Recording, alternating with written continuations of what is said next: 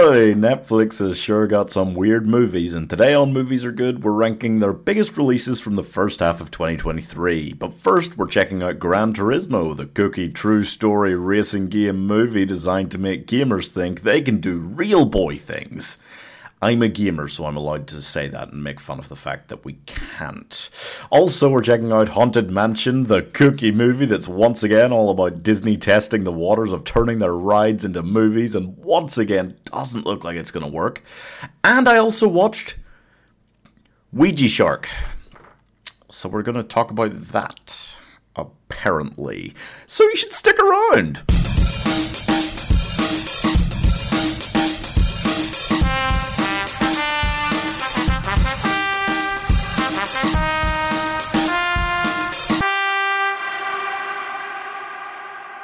First, it was Gran Turismo, and I also wasn't expecting to find much enjoyment in this. Honestly, it's it seemed from all the promotional material just like too much of a I don't know, too much of a mindless movie to even be enjoyed in a kind of mindless way. You know what I mean? And I've had a few of those recently that I've just I've tried to switch off my brain for and still couldn't enjoy it. Um, and okay, First of all, it's it feels like a lot of this would be unbearably annoying and random, but it's got the excuse that it's based on a true story. So you kind of you kind of let it go to a degree, okay, for that because you're like, well, the story is what the story was. They've mixed about a few things. They they put for the third act drama as this big dramatic crash that happened like four years after everything else in the movie, but yeah, just fine. You know, you kind of you kind of go fine for all that because it's Hollywood, and I guess because all of the true events happened in kind of like 2010 or so, we can excuse some of how cheesy and early noughties the whole thing feels, especially a lot of the dialogue. But yeah, anyway, the story itself is about a young guy from the UK that is really annoying to listen to. Everything he says makes him sound like he's just from the past. Okay, I know it was it was 2010 or whatever when the film happened, all these events, but oh, it just it just feels earlier than that. Speaking of early noughties, by the way, Orlando Bloom is here. Can't remember the last time I said that. Where did he come from? He's been gone for like ages. He's the marketing guy at Nissan who tries to get the idea approved for the fastest Gran Turismo video game players to compete in an academy to become an actual, real professional race car driver. And David Harbour is here playing grumpy middle aged man who never lived up to his potential. It's fascinating to me that he's able to play every David Harbour character ever, while also playing every racing movie coach ever. But he nailed it. Yeah, it was good casting. Uh, he's kind of slightly antagonistic for the first half. Has the opportunity to explain how this is not a game, this is real, about like 150 times. Oh my god. it comes up a lot. Um, all this said, and all this, you know, mocked. I, I just, I didn't really hate the idea of this movie, you know?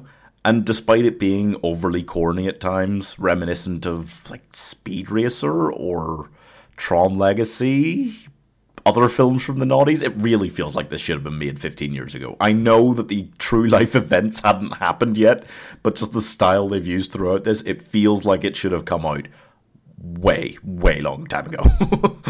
and I probably would have enjoyed it even more, because I did enjoy it, but I would have enjoyed it even more if I was watching this in like 2008. Yeah, I think so.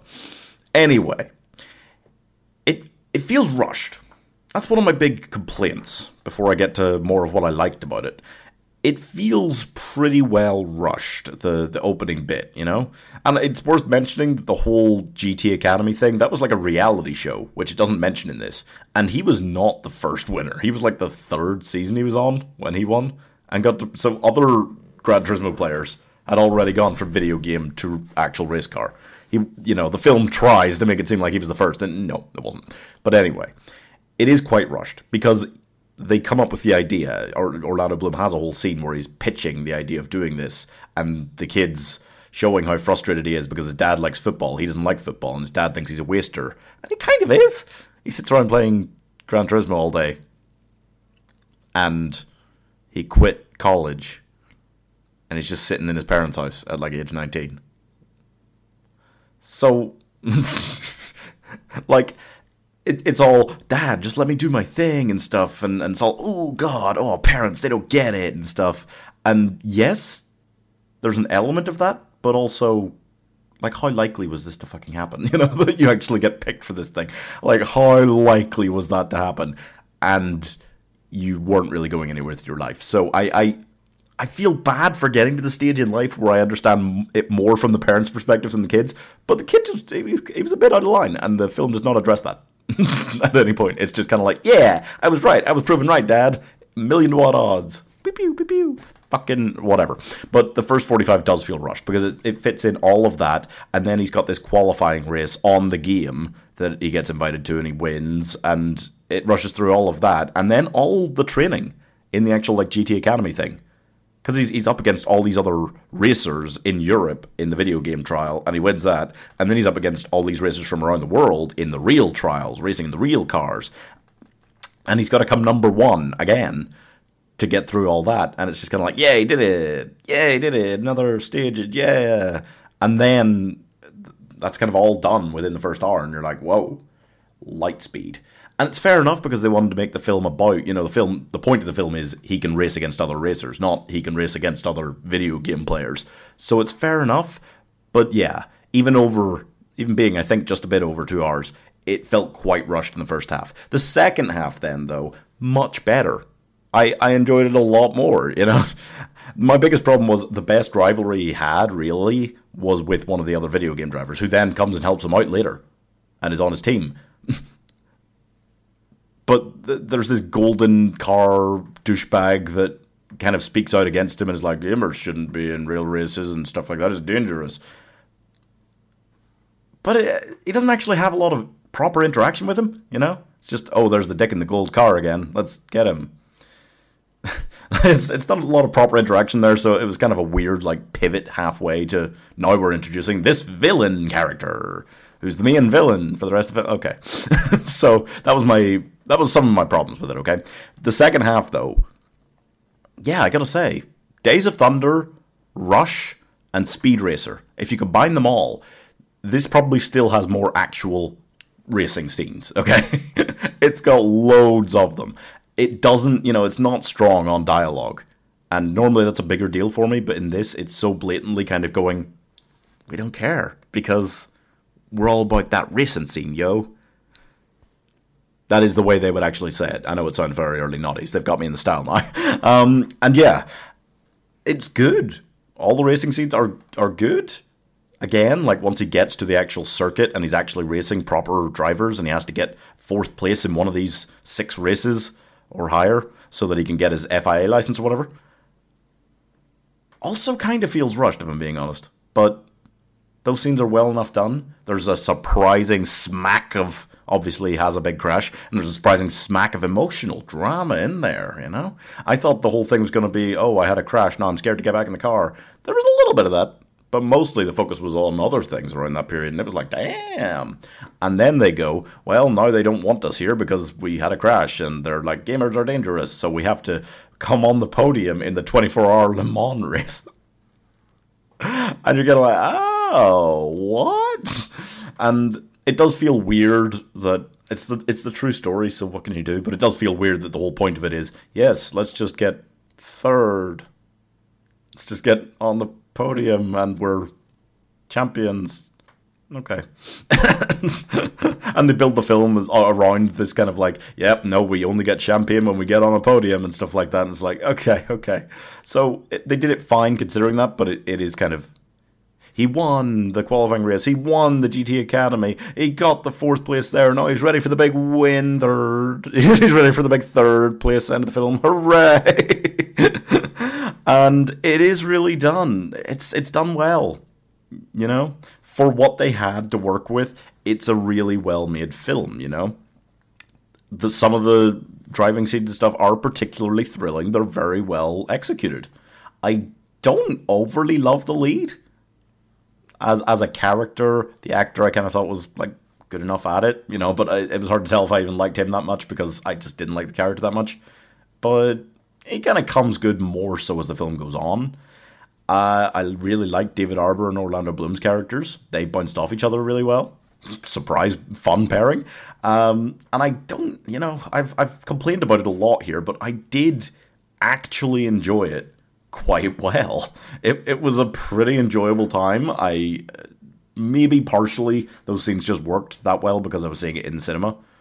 The dialogue problems and stuff that are there might bother me more if I was watching it outside of the cinema when kind of big cool action scenes have less effect overall. But eh, you know, it's it's not it's not Top Gun. It's not Top Gun, and it's nowhere near as good. But it's it's kind of in a similar vein, just a kind of it's it's Top Gun light, if you will. So I'm giving Gran Turismo a surprisingly high seven out of ten, which I just didn't think was coming. And next, ah, you know, if I was really not excited when I went into Gran Turismo, I was even less excited going into Haunted Mansion. They made another Haunted Mansion movie, and I mean, 20 years they waited, which isn't long enough for a remake, but, you know, Disney are currently working on a live action Moana, so kudos, I guess, for waiting as long as 20 years. They only waited 20 years on this one because the first Haunted Mansion movie really didn't do that well or make a lot of money. And I just, I, I think this one is the one where they'll actually discover that even though it feels, in essence, like it's a good IP on paper, it's just there's just, it's not there. With Haunted Mansion, it's just not there. I can't tell you why. It's just not. Okay? Try a Tower of Terror movie, okay? I'll be on board for that. I'd be on board for that. I mean, they've done a Twilight Zone movie, I guess. But if you do a proper Tower of Terror movie, I'd be down. I also prefer the ride. Been to Disney World, Haunted Mansion ride, it's fine. I'm not going to sit here and pretend it's like the best ride in the park. It's not. Pirates of the Caribbean also isn't, to be fair. And that one worked out, so, you know, uh, but still. They do a different story this time. They do. It's still Gracey Mansion, but there's this sad widow guy that quit his astrophysicist job to do his wife's ghost tours after she died. Ooh. And there's this widowed lady who just doesn't seem that sad, even though their spouses have been dead a same amount of time. She just doesn't seem to care that much. But she's she's playing it up and being happy for her kid, I'm sure, and she's also kind of worrying about the ghosts, so that's fair enough, I guess. But yeah, her character is just weirdly pretty happy and doesn't have a lot of interaction with him based on the fact they're both recent widowers. Ever. Nope. You know why? Because they wanted to leave it, despite the fact that all these characters are living in the same house for, I think, weeks. They kind of don't mention the fact that the dad is dead so that they can leave it as a big shock reveal for the very end of the film and that was stupid. that was so stupid to me. That was insane. Um, there's also other insane shit, but in general, the idea that this widow and her son they go they buy this mansion. It's never explained how they're so rich that they bought a mansion. But anyway, they move in, they find ghosts, and she literally goes, "Nope, peace out." But Ah, they leave, but the ghosts follow them and make them return by getting more violent the longer they stay away. And then they invite people in, tricking them so that they'll come in and then they'll not be able to leave and then they'll have to help them. Genius. So you got Lakeith, who's sad widower. He's got this camera. He developed this camera with his astrophysicist abilities that can capture ghosts on camera. Pretty important plot point, not really. No, breaks like after 10 minutes. Um, but then there's Owen Wilson, and he's a priest, and that's important. They're going to need a proper priest to help them with an exorcism, right? No, he's not a real priest. He's not a real priest. That's pretty obvious early on, but they also leave that as like a big reveal for later. Oh, jeez, the writing is something. And then there's Tiffany Haddish. She's a, a medium who just doesn't have as good a connection with the spirit world is like half the other characters. Yeah, she's pretty useless too, actually, and not that funny for a Tiffany Haddish character. But uh, yeah, whatever. And then there's Danny DeVito, who's also there. Yeah. Oh my god, this was just a weird hodgepodge. Of I, by the by the time they brought them all together and they were like, ah yes, the scientist, the priest, the widow, the kid, the professor, the medium. I was kind of like, are are we is one of them going to get killed? Is this Cluedo? Like, what? it was very strange. And they did do a proper scene where they were like, we need to recruit more people from around town to help us out here. Yeah. I know this professor over here that could be really good at this sort of stuff. And the medium, we're going to need a medium. It was a proper, like, heist movie recruiting scene. And it felt dumb. And most of it does feel dumb. And there are weird emotional punches, okay? This film, it, it is at its best when it is doing either some genuinely kind of spooky scenes. Horror movies, I watch a lot of them. They don't normally like freak me out really at all anymore, most of them. There were some scenes in this that I was kind of going, oh. And I just, I was never traumatized by like the Eddie Murphy movie growing up, but holy shit. If I was a kid watching some of these scenes now, I would be a little bit traumatized. And as far as I'm aware, it's still meant to be a family friendly film, but there is a whole lot of talk about grief deep talk about grief. We've handled, we've seen grief handled in like kitty related adjacent films before. I feel like this went a little far, and um, and the guy was like, the finale is the guy about to like willingly die because he just doesn't want to go on living because he's so sad about his wife dying. Like, it's deep. So there's a lot of drama. There's some comedy, which it some of it's okay, but it doesn't really do it that well. And then there's genuine spookiness. And yeah, I don't know. It's such a weird hodgepodge, this film. It's such an amalgamation of really varied stuff that just left me going, eh? just, just, huh?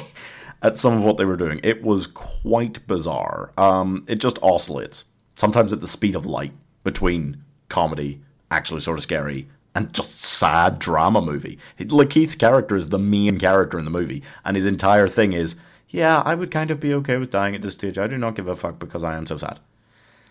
So it's a really fun movie. It it does not hardly ever feel like a family movie. no, no. So I don't understand what was going on here. They decided to make another haunted man, a haunted mansion movie it's a completely dead IP. So already, you know, strike one. You fucked up. Why are you making this movie? Step two was they released it in August. they released it in August. How? Under the name of the gods, do you not release this in October? I don't understand. Is Disney releasing something else big in October this year? Another family friendly alternative to going to see an actual horror movie in cinemas? Because I don't think so. I, I'd have to check the calendar, but I don't think so. And there's just no earthly reason, or beyond earthly reason, to not release this in October. So that was strike two. And strike three is just what the fuck is the tone of this? It doesn't feel made for families. And if you're not doing uh, any Disney live action kind of movie that's not really based for families, you have fucked up massively. So that's strike three. And it doesn't look like they're really going to get away with it and make a lot of money from this one. So I think we're just going to, ironically, let the Haunted Mansion franchise die with this one. and I, I, will say that eh, the third act more so. The third act more so feels like it's actually family friendly, you know? The whole point is there's this evil ghost, there's a lot of ghosts, but there's this evil ghost, he's the real scary one. He's got 999 souls and a bitch is going to be one. thousandth. Yeah. Um, look, it's got a big cast. Okay. There is an awful lot of speedy exposition work at different times. The core of the film is just grief. I think films are just getting sadder. I don't know. It, it, it doesn't feel that surprising in a way that, that they just made the core of it grief. But I will say there's some good scenes, there's some good moments that I really enjoyed. I really like Lakeith Stanfield and Danny DeVito trying to get the police, um, what do you call it, like face drawer. I've completely forgotten the term. Sketch artist. Yeah, to, to draw the ghost for them, and then he does it perfectly. That was really funny. And Lakeith at the end finds this cat. His wife died when she went to get tater tots, and then he finds this big, gorgeous, fluffy cat outside his apartment that's been trying to get in all film. And he checks the name tag, and it's called Tater Tot.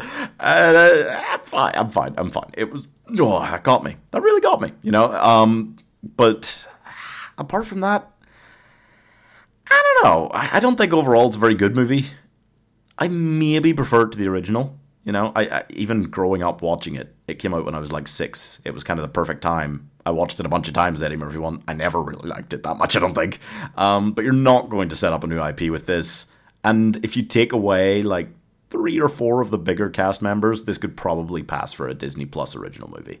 You know? But it's got some nice tender moments. It's not a bad sort of family fun thing, a little too dramatic, a little too spooky at times for kids. But the final act, mm, the final act mostly felt like it dove more into kind of family fun centric style.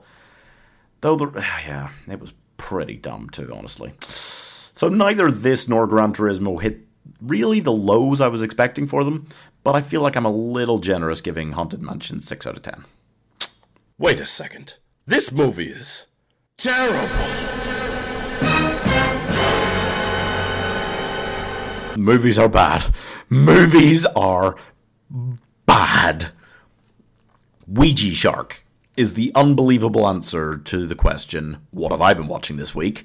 While drinking heavily. Yeah, no kidding. I made a game of it. I've watched so many of these at this stage, I was like, this time I'm going to have a little fun with it. I'm going to make a little game out of it. So here's what I did I instituted some rules. And if you want to look up Find Ouija Shark somewhere, I had to buy it on DVD to find it, but maybe you'll be able to find it somewhere.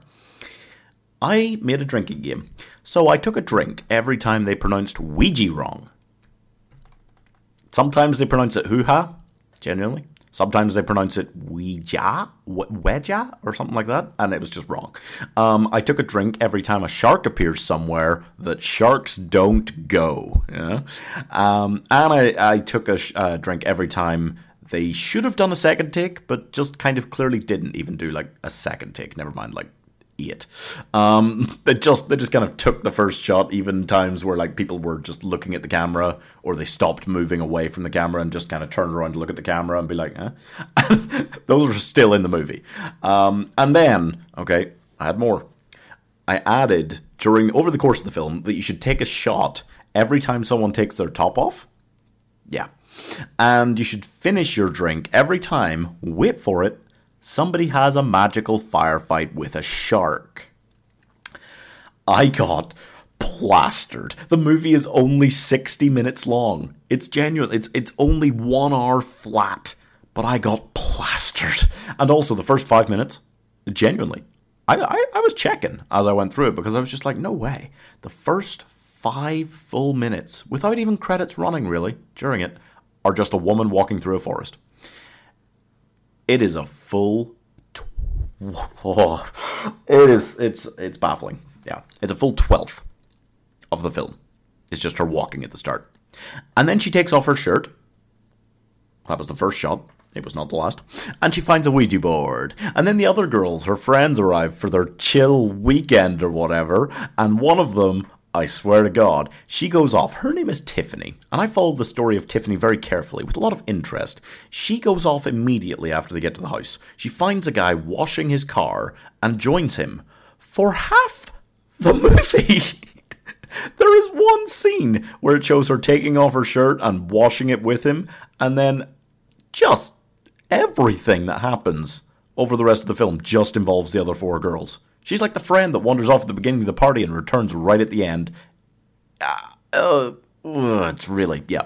I don't know why, but um, yeah, I just yeah, I, I I I feel like that was the first time when she went and joined him to help wash his car and took off her shirt during the process. That it the film and I almost added this as a rule that maybe I should take a drink every time the film could and perhaps should have just evolved into porn. Because there are a good number of occasions when that just it would have been the better option than what they did. like honestly, I have watched so many of these and there has never been more times where I went, "Wait, is this actually just porn?" But it never it never actually delves into it. Nobody ever actually they take off their shirts a lot, but there's never actually any like actual nudity, like proper nudity, you know? Just it just feels like a lot of times maybe they just should have, you know. I, I, don't know, but anyway, the four of them, because Tiffany is still off washing that car, they put their hands on the Ouija board, and it spells out hungry. Makes sense, right? It's a shark, it's a ghost shark, it's hungry, yeah. And you know, I hate to do this, I do because I, I know all too well by now that it's a fruitless task nitpicking films like this, which have such a huge degree of terribleness. But I just I gotta point out this one thing, okay? Because it bothered the fuck out of me. The shark spelled out hungry. Sharks can't spell. they don't show it over them doing it, but the ghost shark is just like sitting there using a fin or whatever to direct their hands to spell out hungry. But sharks can't spell. It made me feel like I completely lost my mind. There's only so many of these films you can watch that are this terrible, man. It, I am gone. I need a break.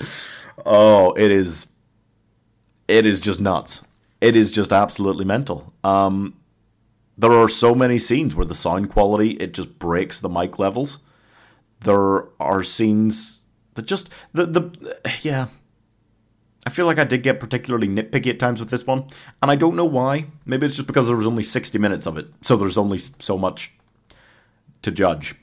Some of the others have not been much longer than this, but I think this was maybe the shortest film I've done for movies are bad. It was, I mean, technically, a, a film is a feature film at 40 minutes, I found out recently. So I guess, sure, but oh my god. But yeah, the main girl, she has multiple nightmares about the shark because there's no need to, you know, rush the plot along. It's not like the film is only 60 minutes or anything. She gets worried. She calls her dad, who is the best character, by the way. He knows all about manifestations, not about Ouija shark. Because, yeah, I guess that's fortunate at least that even the characters in the film are confused. Yeah. Um, and one of my favorite scenes is is the I think the first time the shark kills someone because the the four girls because Tiffany's still off washing the car. The four girls summon the shark with the Ouija board, but then the shark just kind of goes out into the forest and kills this couple. But before it does, they say the line. Wait for it. Is that a shark or a ghost? Personally, I've never seen a ghost shark and thought, "Oh, is that a ghost?" but you do you, yeah. Um, and that then the shark kind of it, it goes off, kills them, then comes to the house, kills one of the girls while she's high. Never in my life I've seen bad acting in these movies. God, I've seen some bad acting in these movies. I think the prize for worst acting I've ever seen in a movie goes to the girl pretending she's high and seeing the shark in the pool and going, What? Oh, it was bad. But then the shark kills her, but then goes away again. Doesn't kill any of the other girls in the house. Then it goes to a bar uh, and kills some guy there. It's, yeah. And then it comes back to the girls and it kills the rest of them, except for two, because Tiffany turns back up. Swear to God. They were clearly making the film over a weekend or something, and the girl just had to leave and then and then came back at the end or whatever. But that's what happened. She disappears. She washes a car. She takes off her shirt. Full half the film later, she reappears for one scene where she's just running with the main girl, unexplained where she came from, and dies immediately. but then the main girl's all like, "I'm gonna kick this shark's ass," and gets a shotgun and fights off the shark with the shotgun. Don't ask how you fight off a ghost shark with a shotgun; it doesn't matter. And and then her dad grabs this crystal ball and goes, "Take me!" And then the shark kills him, and then he goes into the ghost afterworld because he's dead, and fights the shark there in a magical firefight. And at that point, I was already pretty pretty drunk, pretty quick. But at that point, I had to down like a whole drink, and, and I'm not even sure I remember the end that clearly. After that, it was bad the shark still like there's this whole thing about him going i've got these magical powers and starts yelling out his moves like in he's in an anime. I think this film is meant to be funny. It's not. It's not. But it you know it happened. Yeah. And uh and yeah then the dad clearly failed because the shark comes after her again but she just shoots the ouija board with the shotgun and the shark's dead. And then and I'm still not entirely sure that I didn't like dream this up out of some sort of weird hallucination because I was so drunk. But at the end, they reveal as a final haha moment that Donald Trump is behind the Ouija shark. The Donald Trump impression they do is quite unfortunate. Yeah. Not as in I like Donald Trump. I don't. I very much don't. I'm just it was it was so bad. That whole scene was horrifying. It might be the most horrifying thing I've seen in any of these movies. Not to say overall that this movie was the worst I've seen. I think it was probably better than Shark Exorcist. It was probably better than Raiders of the Lost Shark. And it was definitely better than Tsunami, because that's still the worst. But yeah, worse than like 99% of things that have ever happened. It's about on par, I think, this film, with Donald Trump getting elected president. So I'm giving Ouija Shark 1 out of 10. And of course, I should mention, dear, dear listeners, you're always free to comment wherever you watch. Can you comment on Spotify? I don't know. And suggest equally appalling things for me to watch because I'll probably do it. I normally do, but like if you wanted to surprise me with something that's actually kind of funny one of these times, that'd be okay too. You know, I'm sad. These are making me sad.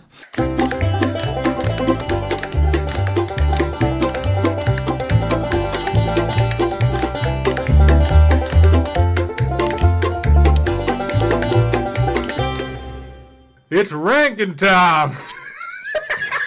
Here's the thing about the average Netflix movie it is bad. Yes, Netflix historically prefer quantity over quality, and if you watch 20 different Netflix movies, you'll probably get like 3 or 4 actually good ones. And I know that because I've watched far more than 20 Netflix movies. But I'd fallen a touch behind recently, and I decided we might just want to review their recent attempts. So I've gone and watched 10 different Netflix movies that released in the first half of this year. Pretty much all the major ones that are in English. And I got pretty much what I've come to expect from them, honestly. Yeah, let's rank them from worst to best. 10. So we're starting with Chupa. Yes. A bad movie. Yeah, it's a bad movie. It's not, look, it's not egregiously bad, and perhaps the most surprising thing is that after watching 10 Netflix movies, this is as weak as it got. It's about a little boy who goes to spend the summer with his grandfather and cousins in Mexico, and while there he meets a baby chupacabra. And from there we get. I swear to God, we just get ET. Yeah. I don't know how else to describe it. He wants to get the thing home. He befriends it first. Takes a surprisingly long time doing that part because he's learning about his grandpa and his Alzheimer's, which is, I swear to God, played off for comedy. Yeah. In the climax of the film, his granddad forgets that he's old and reverts to being a luchador in a full mask and everything and drops a big elbow on Christian Slater. And they treat it like some funny kind of he's hypnotized into being a wrestler thing instead of Alzheimer's. I swear to God, it was wow. That was a choice. Um, oh, by the way, Christian Slater is the only recognizable name, really. He's the incompetent government agent trying to find the chupacabra, and then they get it. They get the chupacabra back to its mother, and everything turns out just happy, simple, fine times. Yeah, Chupa is not good. It is one of those. I get what it's trying to do, and it accomplishes most of it on like the most basic fundamental levels, but pretty much in the laziest fashion possible. And that was an egregious fault. Like the the there were two. Hmm. Three. I'll say there were three egregious faults. Okay, the first one's the CGI. The chupacabra looks horrifying most of the time. I understand that they probably didn't have a huge budget for this one, so that's you know not great, but okay. The second one is the child actors, especially the main one. Oh my god. There's three child actors. It's him and his two cousins. But he, the main kid, did not think he was good. No. No, didn't think he was good. And the script wasn't good, so what can you do with it in a way? But I don't normally notice, ooh, that child actor is a bad actor. And I, I did with this one, so I thought I should point it out. Um, I feel bad, like, making fun of a kid's performance, but, you know, Come on. and the third one is the Alzheimer's thing because that made me go, oh, Jesus Christ, are you kidding? Is that actually what they're doing? And it was. So overall, bad time. Don't go near it. I'm giving Chupa 2 out of 10. 9. Next up is You People. Also not very good. No. Jonah Hill's hair is more horrific in this film than the entirety of Sierra Burgess' is A Loser, which is one of the worst Netflix films I've ever seen. Long may it remember like just not. Long may it remember not being no.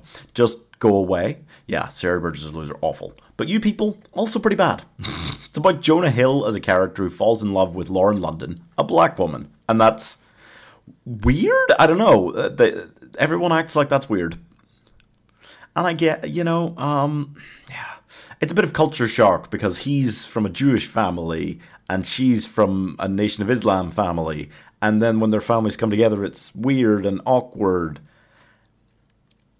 but like okay, I know I know racial sensitivity in America especially is like a big thing at the moment. It's a big topic. But are, are we not past this stage? Like honestly, guess who's coming to dinner came out almost 60 years ago. Back then it was like record breaking, you know, because it was still legal when that came out in some states to get married for an interracial couple. Are we still there? Are we still in the place where it's like, whoa, our families don't get along and that's really awkward, which is funny?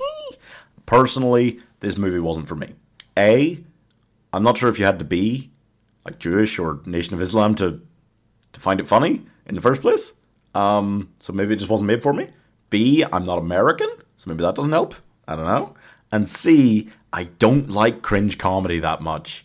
I, I'm okay with a bit of it, but when that's the whole thing, and that was the whole thing in this film, it's just not good. It's just not good. Plus, Jonah Hill, um, I'm not a fan normally, just in general, and this felt like a very strange role to throw him into. And then giving him that hair, oh, and I get that there was a satirical element around like his character and everything about it, but I don't feel like it. I don't feel like it comes off well. Not for me. I didn't enjoy it. I didn't enjoy it, and I just it felt awkward. And the cringe comedy going on that much for that long and being the whole point of the film doesn't work. And Eddie Murphy also didn't feel like he was doing much to help it out or save it really. So I'm giving you people three out of ten.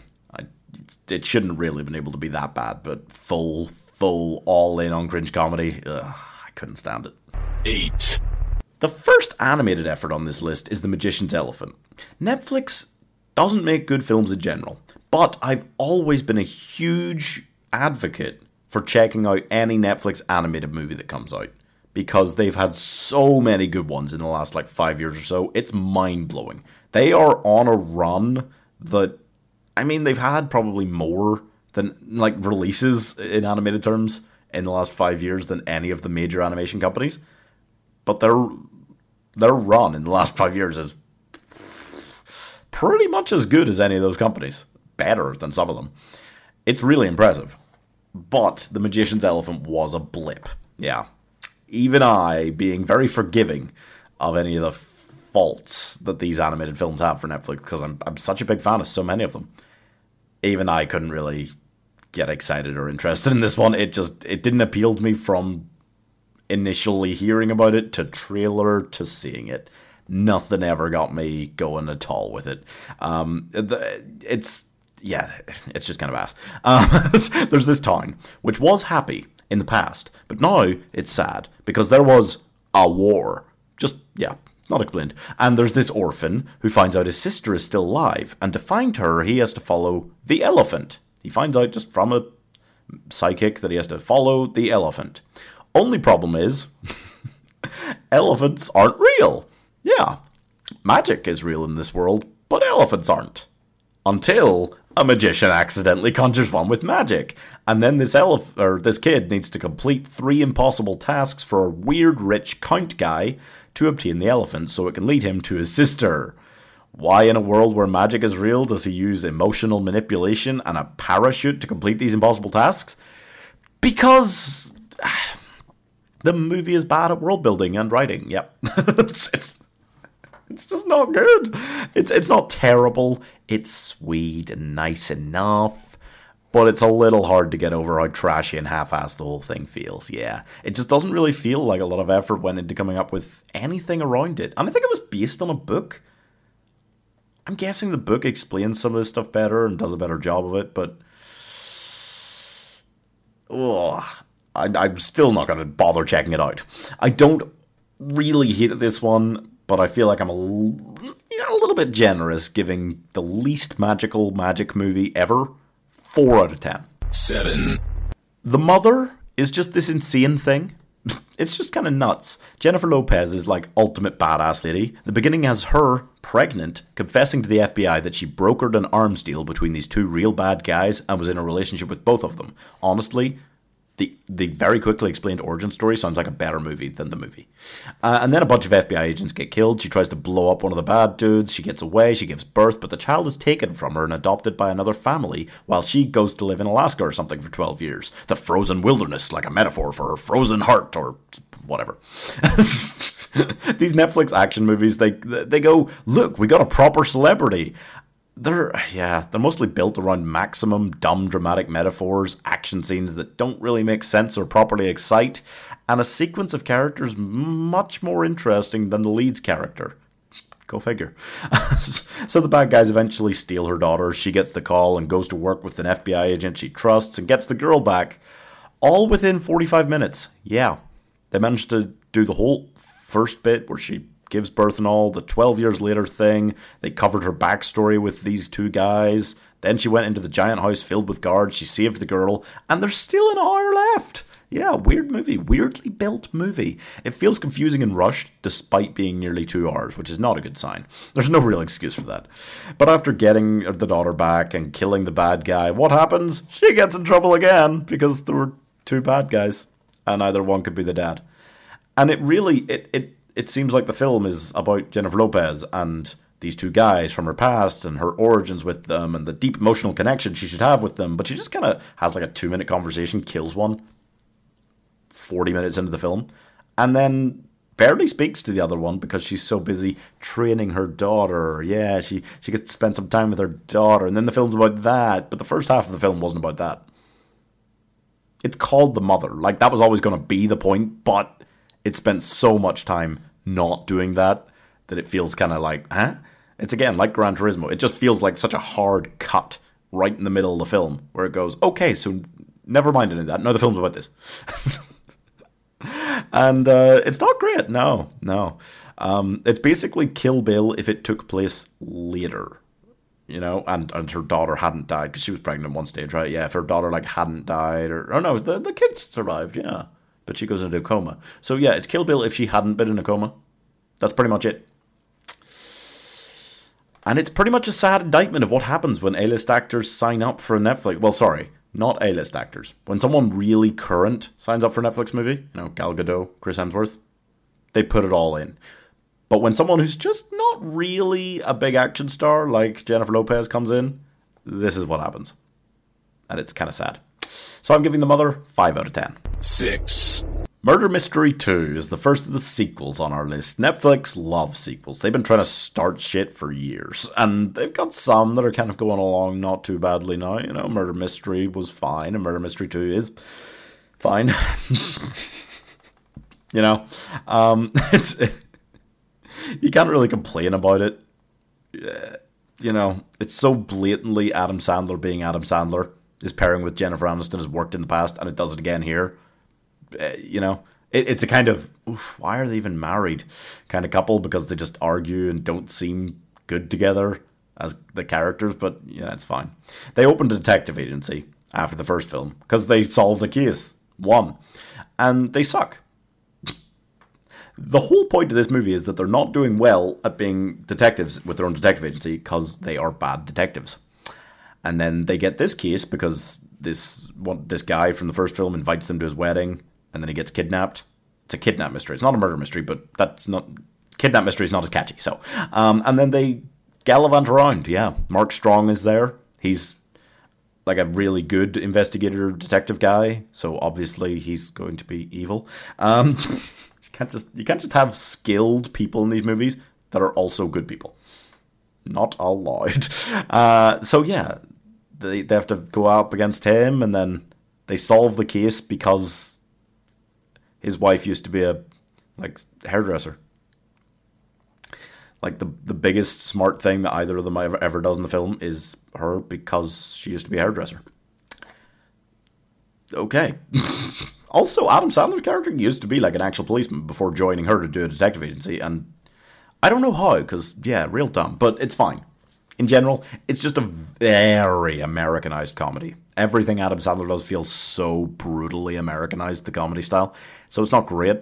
Makes some real dumb, immature jokes, but it's an Adam Sandler movie. So, yes, we should mention it and say, bad boy, you're dumb, but also whatever.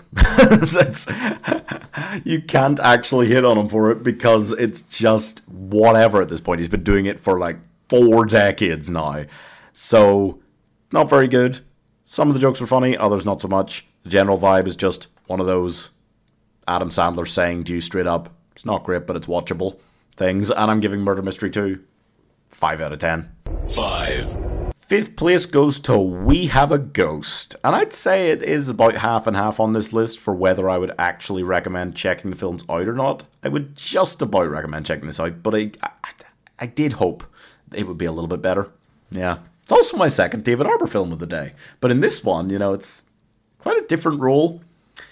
Quite a different role. He kind of still fit it, but this was not a very David Harbour role, I'll admit. Most of his roles are pretty similar. This, not so much. Um, so there's this family. They move into a new house, and it turns out the house is haunted. Yep. But instead of Insidious, we're talking more like Casper here. Except instead of a friendly childlike ghost, it's a friendly David Harbour shaped ghost. But he's still childlike. He's still quite childlike, really. Yeah. And you think it's going to be an ET? We'll become friends and I'll hide you from my parents? No. His dad finds out, like, like 15 minutes into the film, he's already put the footage of the ghost on YouTube. And then it becomes this whole, oh, we're we're getting famous thing. And his dad is played by Anthony Mackie. So I kind of assumed, oh, they got Anthony Mackie for his dad's role. He's he's going to be an important character. No, he was just kind of this dick who was he just wanted to get famous and ignored his son. And he came good in the final like few minutes, and it was like, oh, he cares again yeah, no, I just felt like he was a horrible character, horrible person, really. Uh, I did not like him at all. But most of the film is about this kid and this girl he likes. Oh, yes, surprising amount of time spent on that. But, you know, all teenagers are horn dogs, so why not? Um, them trying to get with each other while David Harbour's just kind of standing there. Nothing creepy about that, and uh, and then they try to escape because there's these government people that want to capture him because ET. Yeah, anyway, um, and there's this whole investigation they do to find out who is the ghost, who was he, what's his story, can we help him pass on into the whatever you know thing, and um, surprisingly dark, surprisingly gruesome crime involved in that whole thing. That's kind of like oh god, but it ends up fine and happy at the end. Yeah, it's a weird film. It really is. But I enjoyed it well enough. Um, it's fine. It's it's in that place where I'm. It's, it's in that sweet spot where I'm like, okay, I'll give We Have a Ghost six out of ten.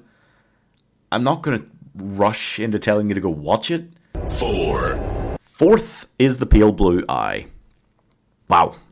It's easy to forget this one even came out this year. It was about January 5th when it was released, and it feels like it's been a decade for some reason. It's a dark, drab investigative affair with so little light or happiness in it that it literally stars Edgar Allan Poe.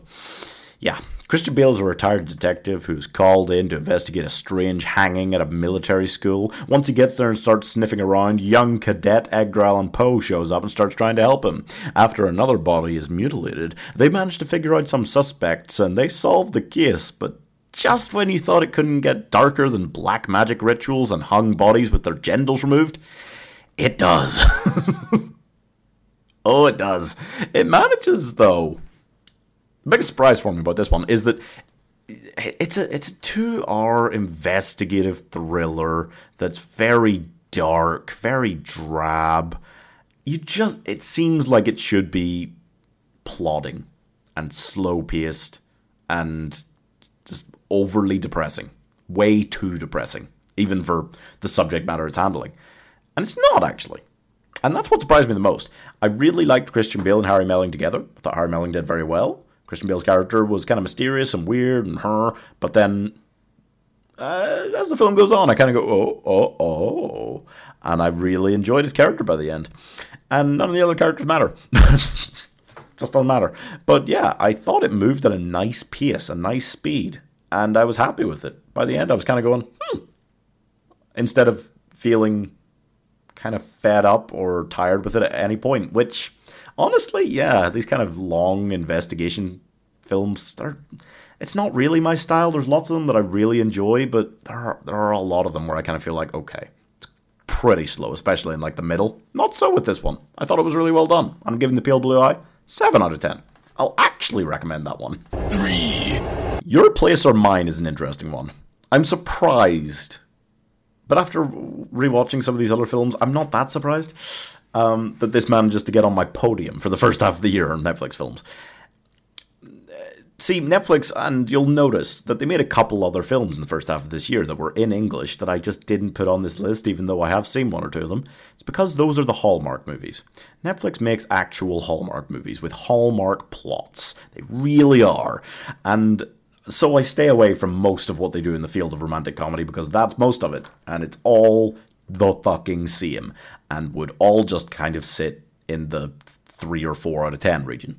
You know, inoffensive, but just dull as fuck. Um, Your Place or Mine isn't that. They got Ashton Kutcher, Reese Witherspoon together for their little Valentine's Day release effort, and I enjoyed it. A lot of people complained that those two didn't have any chemistry. I, I mean, they weren't on screen an awful lot of the time because they were literally on opposite sides of the continent, but I thought they did pretty fine for any scenes they were together. They're best friends, okay? They slept together 20 years ago. They thought it was weird, so they didn't do it again.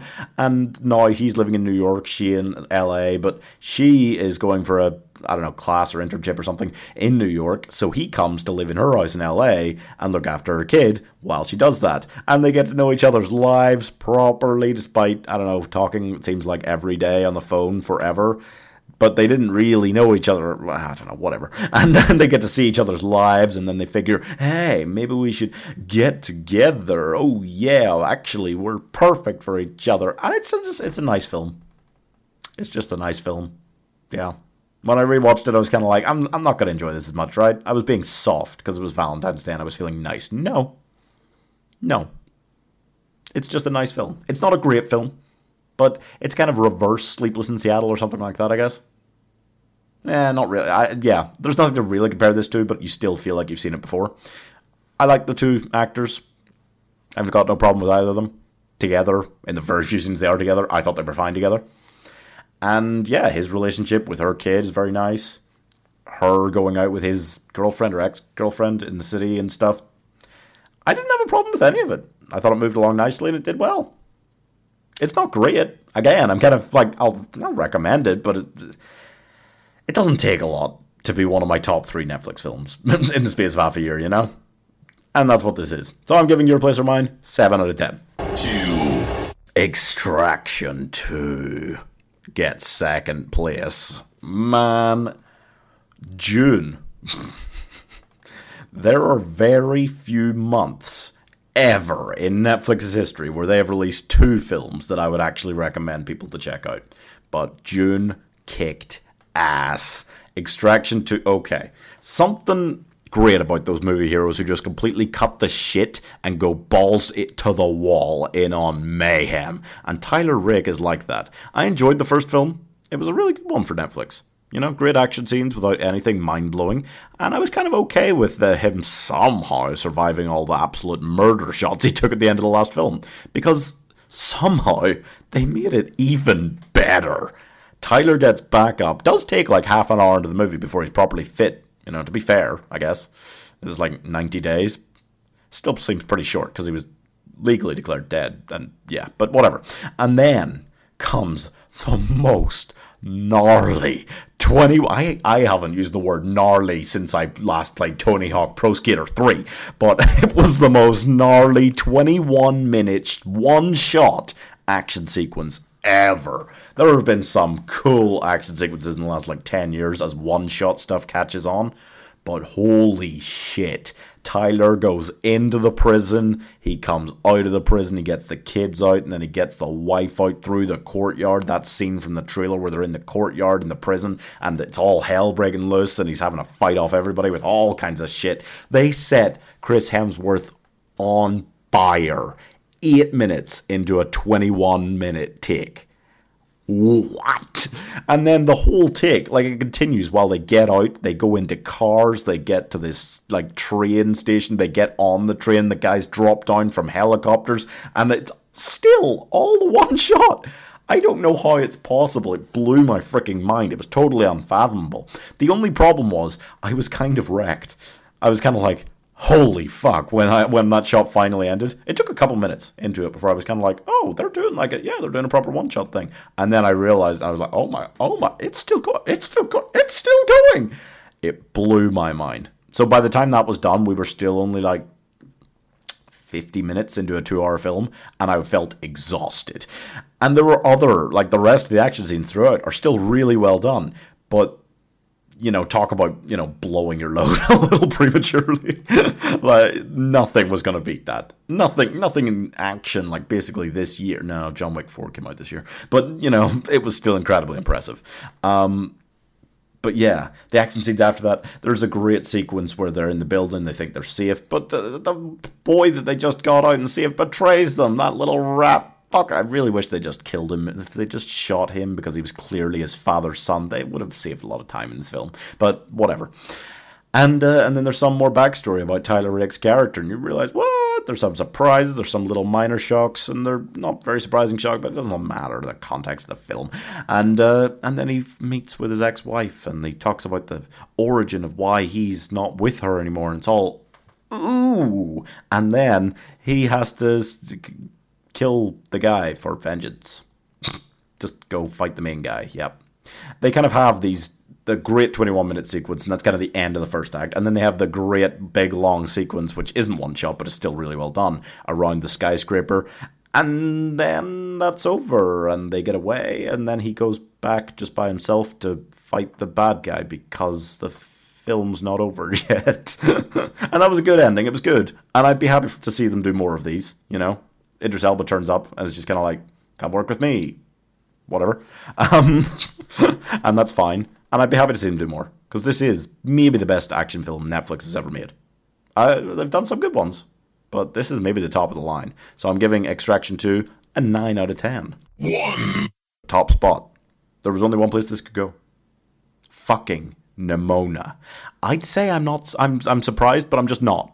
You know, it's amazing. I said earlier, a lot of Netflix animated movies rock, and I meant it. Nimona is a work of art. It's ingenious. It bashes your tiny face in with gay stuff so hard that it will come out of your ass. Your face will shoot through your ass like it's the piece of shit Disney executive who said this didn't fit their brand. Oh, wonder why. Fucking pricks. So, there's this group of knights. They protect a very modernized medieval kingdom from monsters, none of which have been seen in hundreds of years, but, you know, paranoia. and when a knight who rose from a poor boy to become a true knight of the land is betrayed and framed for killing the queen, he'll go on the run and meet Nimona, an insane, shape shifting, fire breathing, metalhead, chaotic, neutral force of absolute devastation and hilarity. And every inch, especially of the first, like, hour after Nimona is introduced, every inch of the film is fucking metal. it's so funny, it's so action packed. The artistic style is so free and wondrous, and the story takes a few twisty turns from there. Mostly stuff you expect, but still pretty well executed storytelling. And the poignancy of some scenes, one in particular, you know which scene I'm talking about, was so heartbreaking and incredible. Oh, it was good.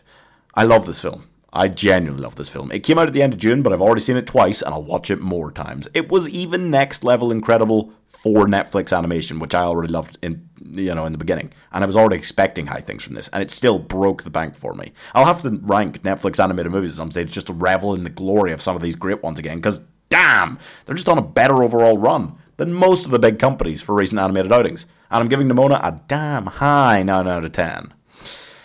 So there you have it. Netflix has already got some fascinating stuff to catch up on from the last month or so as we enter the second half of the year, and I'm excited to catch up on some of those. Desperately wishing I could avoid some of the others, but nevertheless, we will come to this again at the end of the year. But for now, the queen of 2023 Netflix is Nimona, baby.